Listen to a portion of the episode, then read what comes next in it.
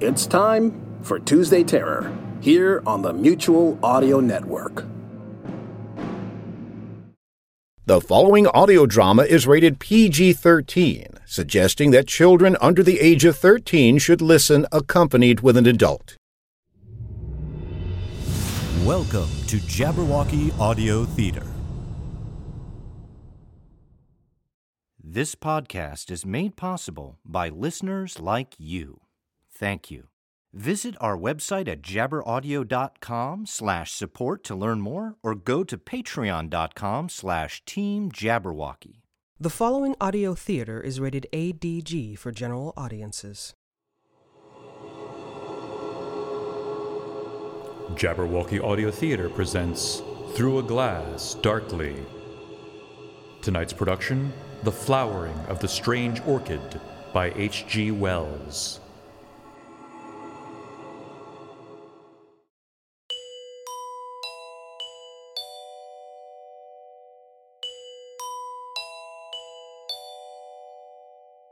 The buying of orchids always has in it a certain speculative flavor.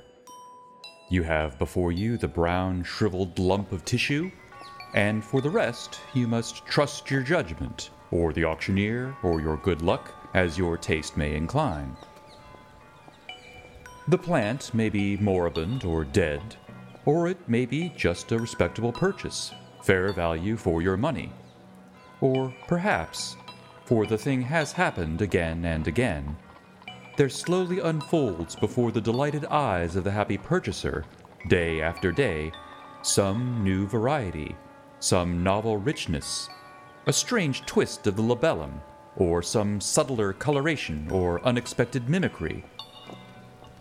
Pride, beauty, and profit blossom together on one delicate green spike, and, it may be, even immortality. For the new miracle of nature may stand in need of a new specific name, and what so convenient as that of its discoverer? John Smithia. There have been worse names. It was perhaps the hope of some such happy discovery that made Winter Wedderburn such a frequent attendant at these sales. That hope, and also, maybe, the fact that he had nothing else of the slightest interest to do in the world.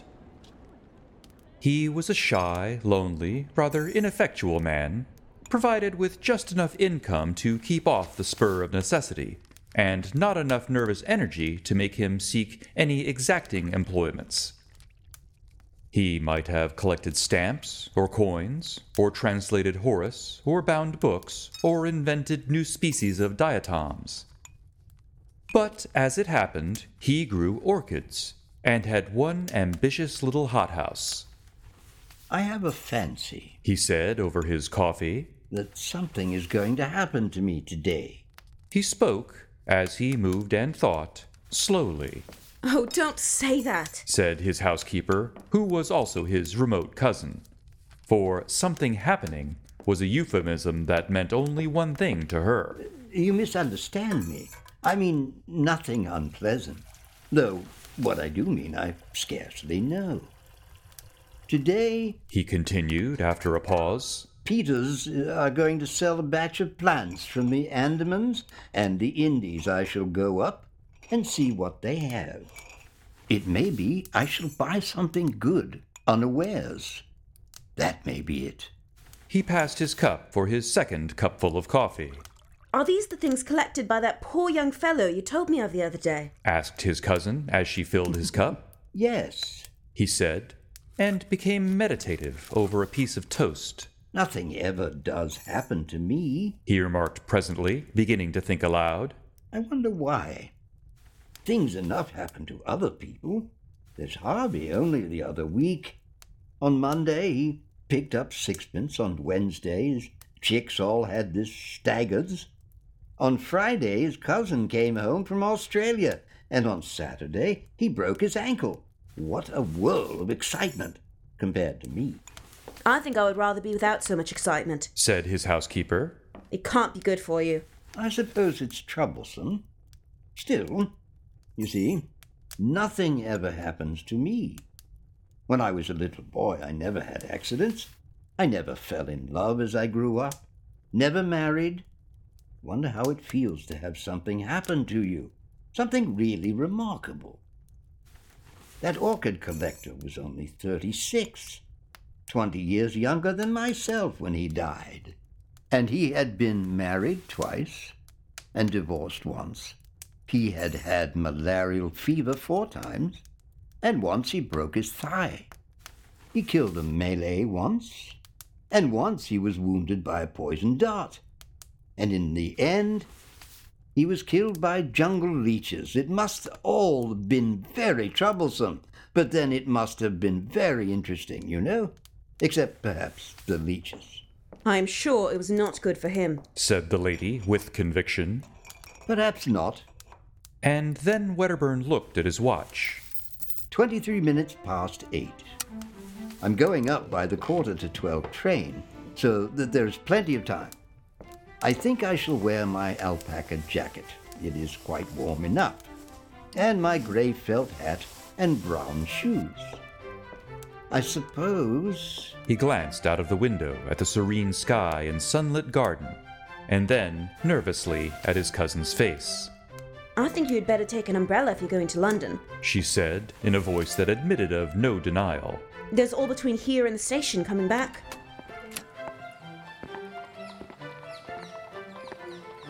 When he returned, he was in a state of mild excitement. He had made a purchase.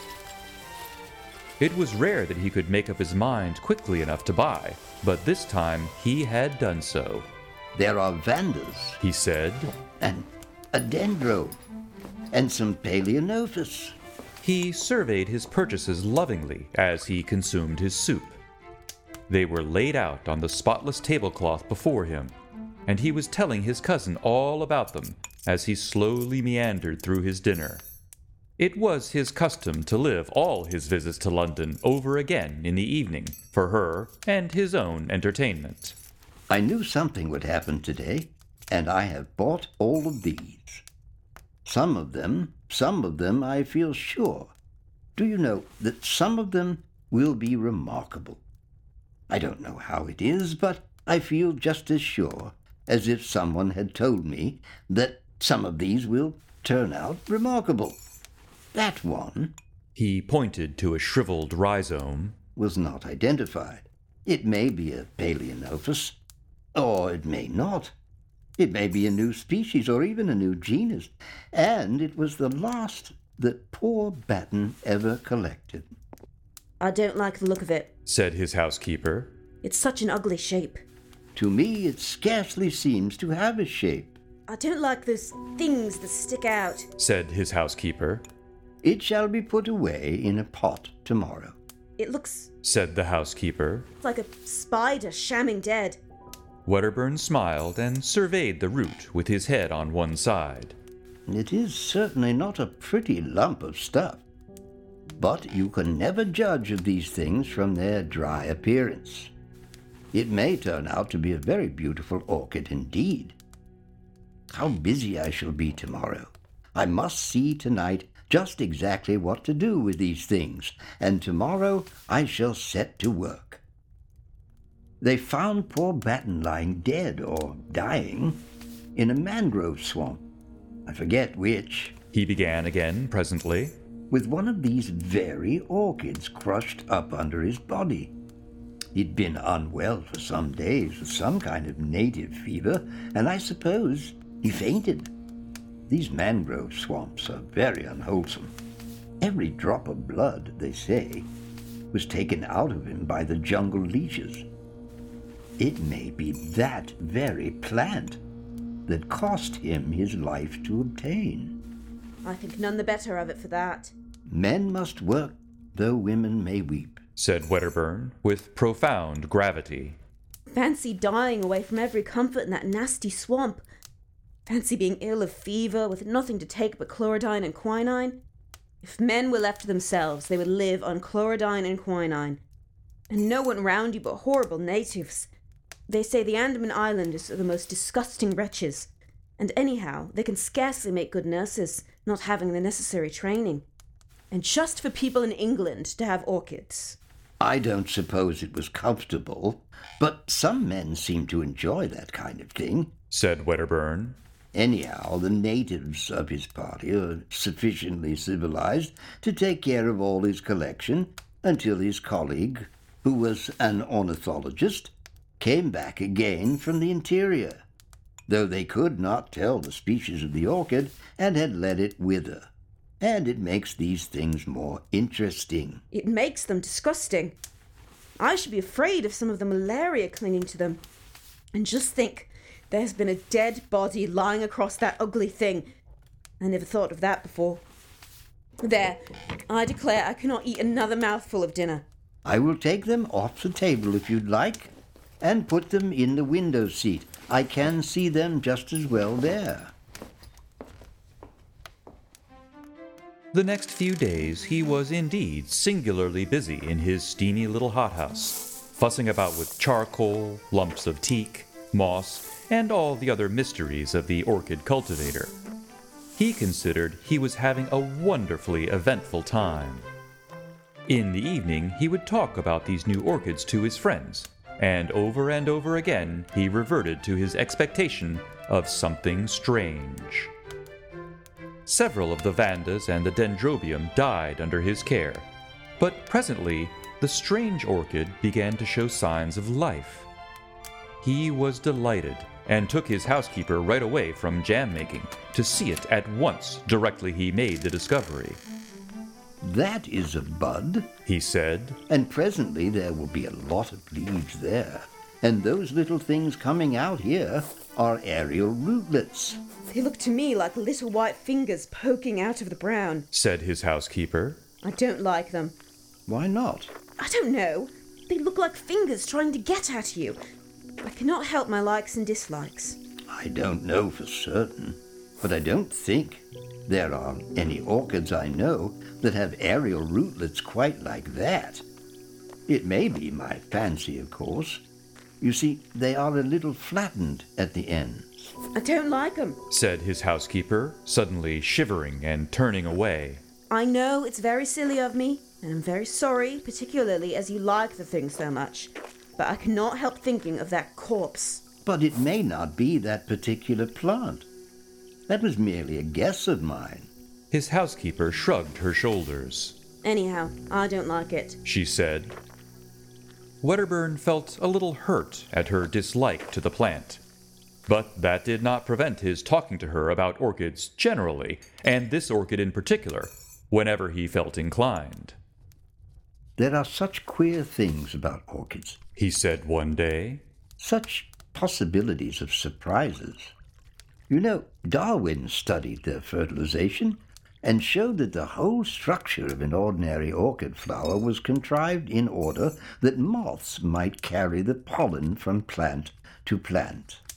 Well, it seems that there are lots of orchids known, the flower of which cannot possibly be used for fertilization in that way. Some of the cypripediums, for instance. There are no insects known that can possibly fertilize them, and some of them have never been found with seed. But how do they form new plants? By runners and tubers and that kind of outgrowth. That is easily explained. The puzzle is what are the flowers for? Very likely, He added, my orchid may be something extraordinary in that way. If so, I shall study it. I have often thought of making researches as Darwin did, but hitherto I've not found the time, or something else has happened to prevent it. The leaves are beginning to unfold now. I do wish you would come and see them. But she said that the orchid house was so hot it gave her the headache. She had seen the plant once again, and the aerial rootlets, which were now some of them more than a foot long, had unfortunately reminded her of tentacles reaching out after something. And they got into her dreams, growing after her with incredible rapidity, so that she had settled to her entire satisfaction that she would not see that plant again and Wedderburn had to admire its leaves alone. They were of the ordinary broad form, and a deep glossy green, with splashes and dots of deep red towards the base. He knew of no other leaves quite like them. The plant was placed on a low bench near the thermometer, and close by was a simple arrangement by which a tap dripped on the hot water pipes and kept the air steamy. And he spent his afternoons, now with some regularity, meditating on the approaching flowering of this strange plant. And at last, the great thing happened. Directly he entered the little glass house, he knew that the spike had burst out, although his great Paleonophis Lowii hid the corner where his new darling stood. There was a new odor in the air, a rich, intensely sweet scent that overpowered every other in that crowded, steaming little greenhouse. Directly he noticed this, he hurried down to the strange orchid. And behold, the trailing green spikes bore now three great splashes of blossom, from which this overpowering sweetness proceeded. He stopped before them in an ecstasy of admiration. The flowers were white, with streaks of golden orange upon the petals. The heavy labellum was coiled into an intricate projection, and a wonderful bluish purple mingled there with the gold. He could see at once that the genus ah. was altogether a new one.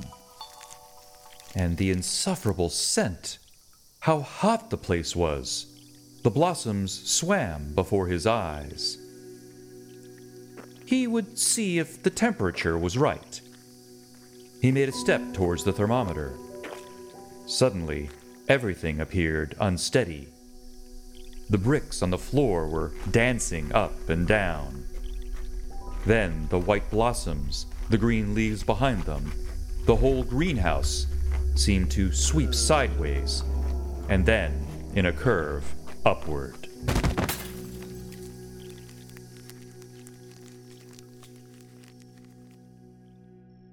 At half past four, his cousin made the tea, according to their invariable custom. But Wedderburn did not come in for his tea.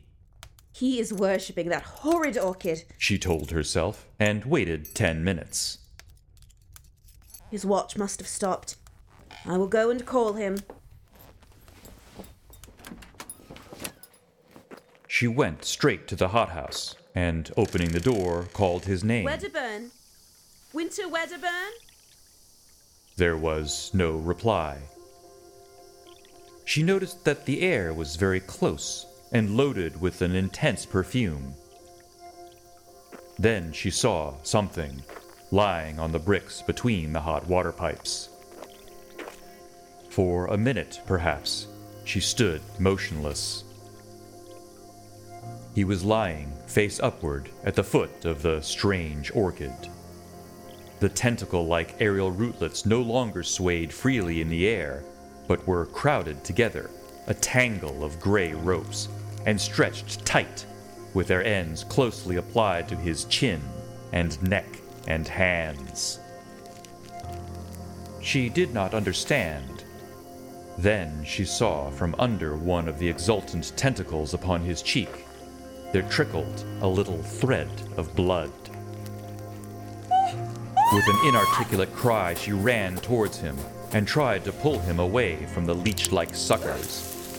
She snapped two of these tentacles, and their sap dripped red. Then the overpowering scent of the blossom began to make her head reel. How they clung to him! She tore at the tough ropes, and he and the white inflorescence swam about her. She felt she was fainting, knew she must not.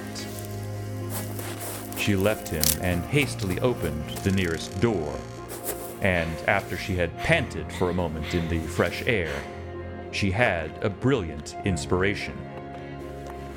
She caught up a flower pot and smashed in the windows at the end of the greenhouse.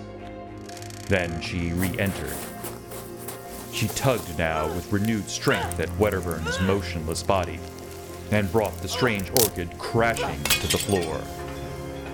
It still clung with the grimmest tenacity to its victim, In a frenzy, she lugged it and him into the open air. Then she thought of tearing through the sucker rootlets one by one. And in another minute, she had released him and was dragging him away from the horror. He was white and bleeding from a dozen circular patches. The odd job man was coming up the garden, amazed at this smashing of glass, and saw her emerge, hauling the inanimate body with red stained hands. For a moment, he thought impossible things. Bring some water! She cried, and her voice dispelled his fancies. When, with unnatural alacrity, he returned with the water, he found her weeping with excitement, and with Wedderburn's head upon her knee, wiping the blood from his face. Uh, what, what's the matter? said Wedderburn, opening his eyes feebly and closing them again at once. Go and tell Annie to come out here to me, and then go for Dr. Haddon at once. She said to the odd job man so soon as he brought the water, and added, seeing he hesitated, I will tell you all about it when you come back. Presently, Wedderburn opened his eyes again, and seeing that he was troubled by the puzzle of his position, she explained to him, You fainted in the hothouse. And the orchid? I will see to that. she said. Wedderburn had lost a good deal of blood, but beyond that he had suffered no very great injury. They gave him brandy mixed with some pink extract of meat, and carried him upstairs to bed. His housekeeper told her incredible story in fragments to Dr. Haddon. Come to the orchid house and see. she said. The cold outer air was blowing in through the open door, and the sickly perfume was almost dispelled. Most of the torn aerial rootlets lay already withered amidst a number of dark stains upon the bricks. The stem of the inflorescence was broken by the fall of the plant, and the flowers were growing limp and brown at the edges of the petals.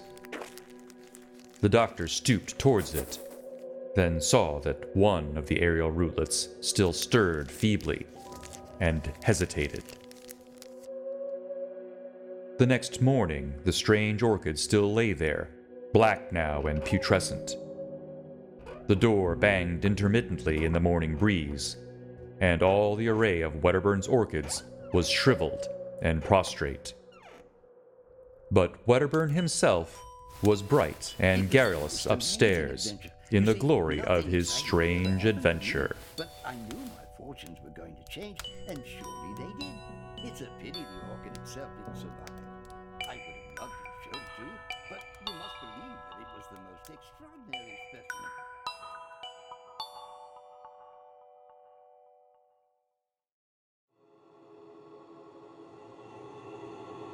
You've been listening to Through a Glass Darkly from Jabberwocky Audio Theater.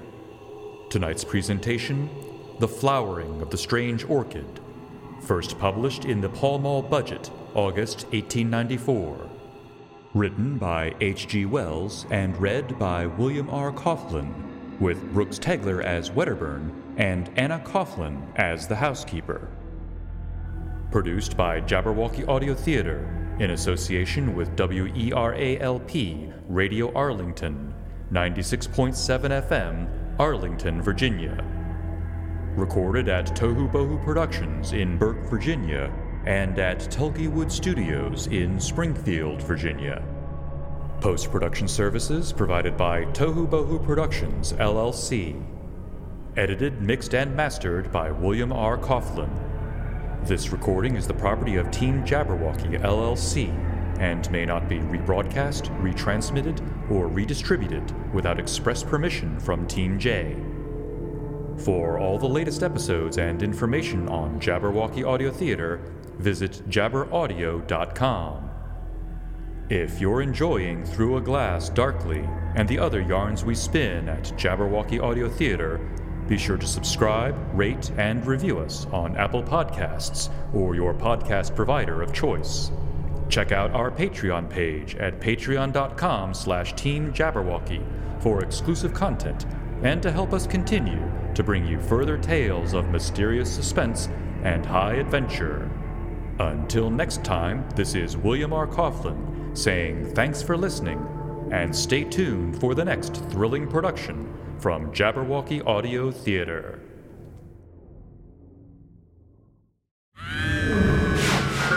Hast thou slain the Jabberwock? You're listening to Tuesday Terrors on the Mutual Audio Network. Tomorrow is our weekly anthology for science fiction and fantasy as Lothar Tuppen brings you Wednesday Wonders. Subscribe to the full Mutual Audio Network feed for every day of amazing audio, or find the Wednesday Wonders feed in your favorite podcast player. And thank you for listening, everybody. The Mutual Audio Network. Listening and imagining together.